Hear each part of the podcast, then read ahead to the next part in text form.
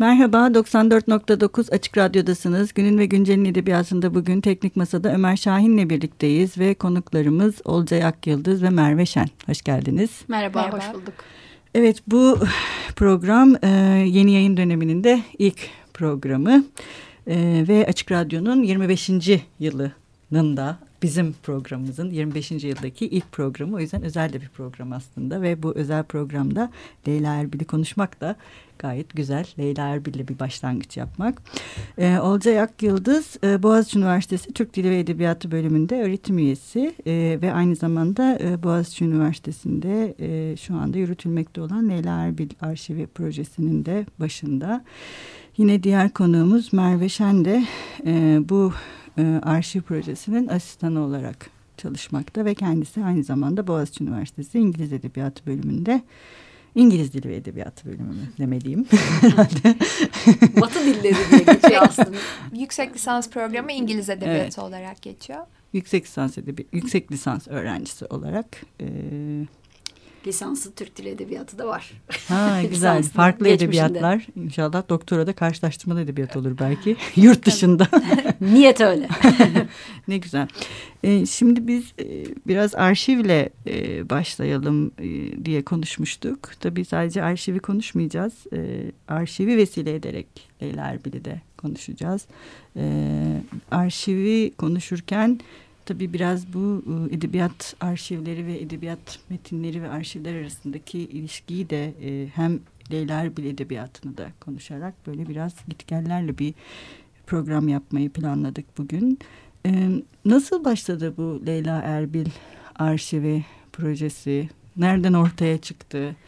Onu biraz isterseniz ee, evet yani ortaya çıkışını hemen kısaca anlatayım ama ortaya çıkışından önce senin söylediğin e, gibi e, böyle bir e, ayrıştırmak çok mümkün değil. Yani Leyla Erbil Edebiyatı'nı konuşalım, e, arşivi ayrı tutalım. Yani bizim de bu süreçte gördüğümüz şey bütün bunların ne kadar birbirinin içine girmiş olduğuydu. O yüzden de böyle bir e, birbirine gönderme yaparak e, konuşmak da çok e, anlamlı.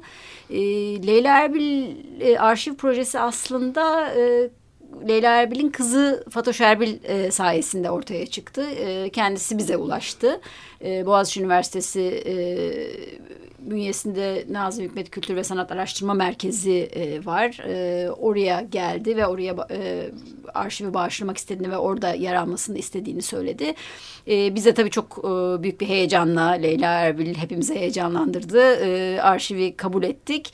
E, ardından da tabii bu arşivle başa çıkmak için bir proje oluşturmak gerekiyordu. E, proje bu şekilde oluştu. E, çünkü işte tasnif edilmesi, kataloglanması, dijitize edilmesi gerekiyordu.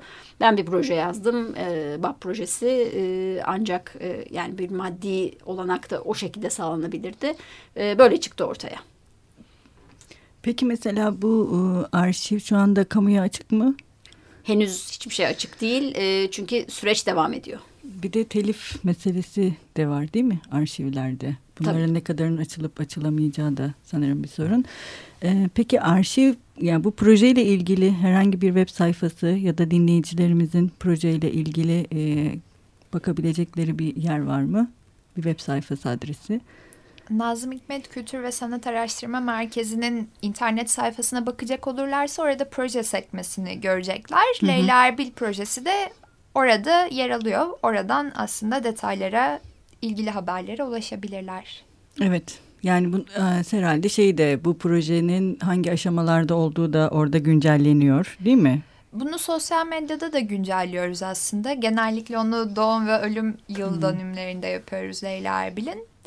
Ama buradan da bir bilgi vermemiz gerekirse aslında kataloglama açısından son aşamasında arşiv. Hı hı. Şu ana kadar 2800 kadar belgeyi katalogladık. Bunun üçte biri kadarını da dijitize etmiştik. Şimdi kataloglama bittikten sonra dijitizasyon kısmına devam edeceğiz ve aynı zamada bu birikenlerle neler yapabiliriz üzerine düşünmeye devam edeceğiz. Peki evet. sergi yapacak mısınız mesela? ee, en son öyle bir e, çekim yaptığımızda sergi hayalimiz var diye bitiriyorduk. Kafamızın bir yerinde var ama projenin bir parçası olarak yok. Onun için biraz daha farklı yollara gitmek e, gerekebilir. E, ama tabii bütün bu malzemeyle uğraşırken sık sık e, serginin mümkün olabileceğini düşündük e, ekstra görsel malzeme belki çok yok ama zaten yazılı malzemenin bizi çok zaman zaman heyecanlandırdığını söyleyebiliriz. Bir de tabii bütün bu e, yani bunun e, açılması üzerine düşünürken şunu da söylemek lazım. Bir de defterleri var Leyla Erbil'in. Onlar henüz bizde değil. Çünkü İş Bankası Kültür yayınları onların bir kısmını yayınlayacak. Yayın üzerine çalışıyorlar. Henüz ama onları da arşive katacağız zaman içerisinde. Yani orijinalleri sonuçta arşivde olacak ve olacak, görmek isteyen evet. ve faydalanmak isteyenler orada faydalanabilecekler. Şimdi yine Leyla bile geçmeden önce biraz şeyi de konuşmak istiyorum. Sizin bir de birlikte yayınladığınız bir yazı var. Monograf Journal'da yayınlanan. Bu da elektronik ortamda ulaşılabilen bir dergi. Bu e, kendi arşiv tecrübenizi ve edebiyatçı arşivleriyle ilgili e, bir önemli bir yazı. Bence şey açısından da önemli. Yani Türkiye'de edebiyat arşivleri ve arşivciliğin edebiyatla e, ve metinlerle ilişkisini kurmak açısından. Peki mesela sizin bu kendi tecrübeniz e, bir arşiv üzerinde çalışırken belki de aklınızın ucundan bile geçmiyordu böyle bir şey karşınıza çıktı ve iyi ki karşınıza çıkmış. Bir de iyi bir adreste karşı yani o da önemli bir şey. E, bu mesela sizin sonuçta e, kendi edebiyat çalışmalarınızda nedir yani ne işe yarıyor arşiv? E, istersen önce e, yazının e, linkini vererek zaman kazanalım. Böylece biraz üzerine düşünmüş oluruz. Monografın internet sitesindeki son sayıdan ulaşabilirler evet. aslında yazıya. Umut odaklı sayısında pasaj bölümünde yer alıyor yazı. Orada özellikle vurgulamak istediğimiz şey ki bizim için aslında bu arşiv çalışmasını cazip kılan şey de arşivin failliği meselesiydi. Hı hı. Çünkü aslında en başta tabii ki Leyla Erbil heyecanıyla yaklaşıyorsunuz böyle bir projeye ama baktığınızda tüm arşiv süreci başlı başına ayrı bir heyecan vaat ediyor size. Çünkü bu toplama, biriktirme, eksiltme, çıkarma, ayırma dediğimiz tüm pratikler aslında hepimizin hayatına içkinler. Hı hı. Bu anlamda da arşiv dediğimiz şey aslında bir çeşit ilişkilenme biçimi sunuyor oluyor bize. Ki bu ilişkilenme biçimi hem bu eylemleri birlikte gerçekleştirdiğimiz nesnelerle yani burada Leyla Erbil özelinde bunların çoğu belgeler hem de dünya ile oluyor aslında. Çünkü yeni bir okuma deneyimi en başta sunuyor size. Yeni bir bakış, yeni bir dikkat bulma imkanı elde ediyorsunuz. Belki burada Ayova'yı o anlamda örnek hmm. verebiliriz yani failliği dediğimizde aslında gerçekten arşivin orada edilgen tamamen bir bilgi nesnesi olarak sizin tüm düşünceleriniz ya da beklentilerinizi empo empoze edebileceğiniz bir bilgi nesnesi olarak değil, sizinle etkileşime giren bir özne olarak da yer aldığını görüyorsunuz. Ve sizden mesela en başta zamanınızı talep ediyor. Ve bu tabii ki fiziksel bir iş gücü anlamında zaman aynı zamanda ama onu anlamaya çalışmanız için size dayattığı da bir zaman. Ya örneğin şöyle oldu. Üstelik Biz, de sizin bir öznelliğiniz evet. de var. Hatta onlar e, böyle bir, bir tür mücadeleye bile gidiyorlar. Evet. Ya bir mücadele alanı, mücadele alanı oluyor aynı zamanda. Bir yıl kadar önce e, taslaklara bakıyor olduğumuzda ki yani şunu da söylemek lazım. Taslaklara baktık, bitti, mektuplara baktık, bitti şeklinde değildi hiçbir zaman. Bunlar belli şekilde birlikte tasniflenmiş olsalar da mesela aylar sonra tekrar başka başka mektuplarla karşılaşabiliyorduk. Baktığımız taslaklarda anlamlandıramadığımız bir takım şeyler gördük. Yani işte alan, e, kolezyum, neron bunlardan bahseden bir metin vardı. Daha doğrusu taslak vardı. Ama o sırada adını koyamamıştık. 6-7 ay sonrasında e, bir mektup kataloglamıştık. O da işte 79 yılında Iowa'da bir yazarlık programına katılıyor Leyla Erbil. Uluslararası bir yazarlık programı bu. Dünyadan farklı yazarların davet edildiği. Ve e, 85 yılında da bu programı düzenleyen kişilerle mektuplaşırken şeyden bahsediyor. Yapılmak istenen bir antoloji var. Ondan da bir metin istiyorlar. İşte size diyor e, Inhabitants of Mayflower Mayflower otelinin sakinleri gibi çevirebiliriz belki. Böyle bir metin yolluyorum. Bu tamamlanmış bir metin değil. Artık hani bilmiyorum da siz İngilizce nasıl çevirirsiniz. Başlık İngilizce olsa da metin Türkçe çünkü. Buyurun sizindir diyor ama metin bizde yok. Yani hmm. göndermiş ve kendisi tutmamış anladığımız kadarıyla. Bunu tabii biz not ettik katalogladığımız sırada ama hala ne olduğunu bilmiyoruz. Ve gene aylar geçti üzerinden artık son belgelere hep birlikte bakarken Semiha Şentürk ve Seda e, Yücekurt onlar da yüksek lisansında Leyla Erbil çalışmış. E, iki Türk Edebiyatı doktorası öğrencisi aslında. Bize bu süreçte yardımcı oluyorlar. Hep beraber belgelere bakarken şeyi fark ettik. Aslında bu e, yeniden rastladığımız alan Neron isimlerinin geçtiği taslaklarda aynı zamanda Iowa'da beraber olduğu insanlardan bahsediyor. Ve bir anda böyle Mayflower ismi karşımıza çıktı ve anladık ki aslında o metin bahsettiği bu artık roman mı demeliyiz, öykü mü? Ondan da e, çok emin değiliz. Bu metne ait taslak. Hmm. Ama yani bizim bunu anlamamız bir yıllık bir süreç sonunda oldu ve hani dikkatimizi, ilgimizi arşive yöneltmek ve onu dinlemek durumundaydık ki bunu keşfedebilelim bir tür şey gibi aslında yani biraz e, aşırıyorum e, böyle bir e, insani ilişkide olduğu gibi birbirine alışıyorsun yavaş yavaş dilinden Tabii. anlamaya başlıyorsun. Bir de şeyi sordun yani edebiyat araştırmaları için e, ne anlama geliyor bu? Burada da yine bütün bu biz hep çift taraflı ilişki üzerinden bunu düşündük başından beri ama bir tecrübemiz de yoktu açıkçası. Daha önce böyle bir e, işin içine girmemiştik. E, burada şey var yani e, arşivin getireceği e, katkı edebiyat araştırması anlamında Leyla Erbil edebiyatını okumamız ve anlamamız, anlamlandırmamız anlamında getireceği katkı e, bir tür biyografik okuma değil. Yani işte hayatının izlerini edebiyatta nasıl buluyoruz gibi bir yerden zaten bakmıyoruz. E, ama e, şunu görüyoruz nasıl yazdığını e, çok daha iyi yani metinlerinden tanıdığımız Leyla Erbil e, işte çok e, istifleyerek yazan bir yandan eksilterek yazan dağınık yazan diyebileceğimiz e, bir yazar. E, bütün bunları malzemenin içerisinde de görüyoruz. Yani o kadar yeniden yeniden yazılmış. Yani bütün e, her şey müsveddesi yok aslında. Ama olanların içerisinde gördüğümüz e, hatta çok cüce romanının e, çerçeve hikayesiyle birlikte düşünebileceğimiz dağınık sayfalar var. Onlar bir araya getirilebilir mi getirilemez mi? Ama bunlar bize e, çalışma şekli hakkında dolayısıyla da metnini anlamlandırma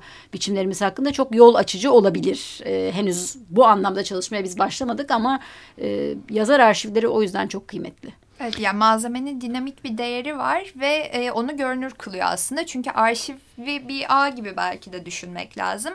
Hani sadece biyografik anlamda bir okuma çok yetersiz kalacak ve orada birkaç öznellik halini birden düşünmeniz gerekiyor. Yani bir mektuba bakmak bile çok farklı bir ilişki biçimi aslında. Çünkü bunu da konuşuyorduk yakın zamanda. Nermin Menemencioğlu ile mektuplaşmaları var ki kendisi ünlü bir çevirmen. Londra'da yaşıyor uzun yıllar ve Leyla Erbil'i İngilizceye çeviriyor. Ve bu aslında kendisinin talep ettiği bir şey.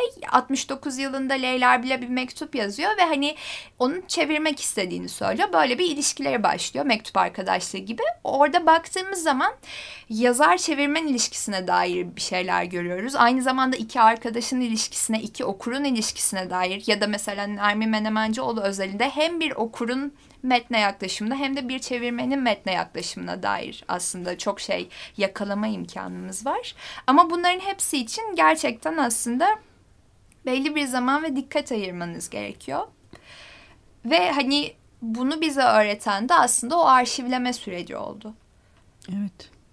Aslında oldukça dinamik ve karşılıklı bir ilişki gerçekten. Sürekli Öyleymiş. Heyecan, heyecanlıydı. Yani bir, bir tarafıyla çok e, mekanik bir tarafı var. O mekanik ölçmesi, biçmesi, kataloglarken e, Merve'nin çoğunlukla yaptığı işler. Çok mekanik bir tarafı var ama o mekanik tarafı aynı zamanda tabii malzemeye bakmak zorundasınız. Heyecanınızı diri tutan, e, sıkıcı yapmayan bu işi e, ve özellikle Leyla Erbil özelinde yani başka yazar arşivleri için başka şeyler söylenebilir ama e, bu kadar kapalı metinler, modernist metinler, oyunlu metinler yazan Leyla Erbil'de bütün bu bulmaca işi daha da e, Tabii. maceralı bir hale geliyor. Evet. bu çoğulculuk Leyla Erbil'in kendisinin de aslında söylediği ve peşine düştüğü bir şey. Hani belki bir iki örnek olarak vermek gerekirse de Tabii, zaten bir söyleşisinde şeyden bahsediyor. Hani bu belki de insan olmayanla kurduğu ilişkiden söz edecek olursak e, bir hikaye, bir roman, bir olay artık o sırada neyle uğraşıyorsa ben hani onu yazmadan hayatıma sızar, karışır diyor. Bana kendini yazdırır diyor aslında. O yüzden hani bu arşivleme pratiğinden sanıyoruz o da hoşlanırdı. Çok bence de. Aynı zamanda mesela Tuhaf Bir Kadın bizim birlikte üzerine çokça düşündüğümüz bir metin oldu. Gene Nermin Menemenci olduğunun aslında çevirmiş olması da nedeniyle. e, 2000 yılında Cengiz Gündoğdu'ya yazdığı bir mektubun taslandı. Mektupların da taslakları var yer yer. Ee, Hep taslak. Ama, evet. Yani tuhaf bir kadınla ilgili şunu söylüyor. Daha sonra bunu mektuba almamış. Mektubun da aslı var ama aslında çok değerli bir şey. Yani tuhaf bir kadını yazarken sürekli Mustafa Supi ile ilgili belgeler ekliyor yeni baskılara. Hatta yani bunu yapıp yapmaması ve yapmasının aslında edebi metne zarar verip vermediği de bir tartışma konusu oluyor. Özellikle e, Leyla Erbil üzerine çalışanlar arasında. Ama Leyla Erbil ekleme taraftarı çünkü şey söylüyor yani ben öldükten sonra da yayıncım belgeler geldikçe eklemeli hatta yeni kuşaklar aslında bu belgeleri buldukça dahil etmeliler böylece bir anlamda aslında anonim bir roman elde etmeliyiz. Yani evet. o etkileşimi, ortaklaşmayı çağıran bir isim zaten Leyla Erbil her şeyden önce. Burada da tabii Leyla Erbil'in hem tarih ve işte hakikat e, bütün bunlara dair hem de edebiyatın bununla nasıl ilişki kuracağına dair e, zaten hani romanlarında da gördüğümüz o pek çok romanında karşımıza çıkan gazete küpürlerinin yer alması, o güncel bir olayın e, anlattığı hikayeden bazen bağımsız olarak neredeyse pastiş gibi e, metnin içerisinde yer alması. Hani bütün bunlar yazma özellikleri içerisinde ve yine bizi yani ben daha önce bunu hiç düşünmemiştim. Tuhaf bir kadını e, ben de daha ziyade bir yazarın e, bir kadın yazarın ortaya çıkışı üzerinden ve o işte e, daha eril ortamla çatışması üzerinden de okuduğum ve çoğu zaman da öyle okunan bir roman. Evet. Oysa e, ilerleyen bölümlerinde çok farklı meseleler var. Baba bölümündeki e, anlatım teknikleri olsun, bir hatırlamak üzerine hatırlamamak, söylemek, söylememek, işte Mustafa Supi ile ilgili olan kısım bunlar bu kadar öne çıkarılmamış. E, arşivle uğraşırken bu defa ben kendi adıma örneğin dönüp edebiyat metinlerine bakışımın e, değiştiğini e, tecrübe ettim bütün bu e, süreç içerisinde. Evet bir de tabii şey de önemli. Bu herhalde arşivle bu kadar hemhal olur ve etkileşime girerken aynı zamanda sadece nasıl yazdığı değil bir yazarın yaşam pratiğine dair de birçok şey öğreniliyor. Öyle değil mi? Sonuçta nasıl yaşıyorsak aslında biraz da onu aktardıklarımız ondan çok da bağımsız bir şey değil. Hani bu e, biyografik okuma evet tabii ki arşiv böyle bir şeyi davet etmeyebilir. Ama nasıl yazdığı üzerine düşünürken e, ve işte anonim bir metin üretme mesela bu aslında nasıl bir yaşam pratiğini göz önünde bulunduran bir kişiyle de o özneyle de bizi karşı karşıya bırakan bir şey. Öyle değil mi? Hani... Öyle ve yani biz e, hep yani birbirimizden bağımsız ve birbirimizle konuşurken de yazma biçimiyle e, biriktirme biçiminin birbirine hmm. benzeyişi zaten çok etkileyiciydi. Yani Gerçekten hani o, etkileyici e, evet. İşte yani hep benzer örnekler veriyoruz ama işte bir alışveriş listesi var. Yanına bir şarkı sözü notu düşmüş. Sonra bir bakıyoruz kalanda çıkıyor o şarkıydan hmm. e, onu kullanmış. E, yani ilk başta anlamıyorsunuz ne olduğunu. Bazen Google'a bazı şeyler yazıyorduk. Acaba anlamlı bir şey mi değil mi? yani hayat ve edebiyat tabii çok iç içe birbirinden işte şimdi çalışma masama geçtim çalıştım. Ee, ondan sonra başka bir işle ilgilendim değil ve yine yazma e, biçimiyle metinleriyle çok ilişkili olarak müthiş e, şey biriktirmiş. Gazete biriktirmiş, gazete küpürleri biriktirmiş. E, çeşitli e, işte şeyi yazarken, e, Üç Başlı Ejderha'yı yazarken belli ki Yılanlı Sütun'a ait bir sürü haber toplamış, okumuş. Daha sonra internet zamanında onları yani ne kadar arka plandaki bilgi e, çalışmasını da e, gördük. Evet. E, yani o da belki yaşamına dair de bir şey aynı zamanda. Tabii tabii bence de kesinlikle. Yani orada arşivin çıktıları gerçekten arkeolojik bir çalışma da o anlamda evet. vaat ediyor. Ve bu gündelik hayatına içkinliği konusunda baktığımızda Olcay Hoca'nın dediği gibi çok fazla örtüşme görüyoruz.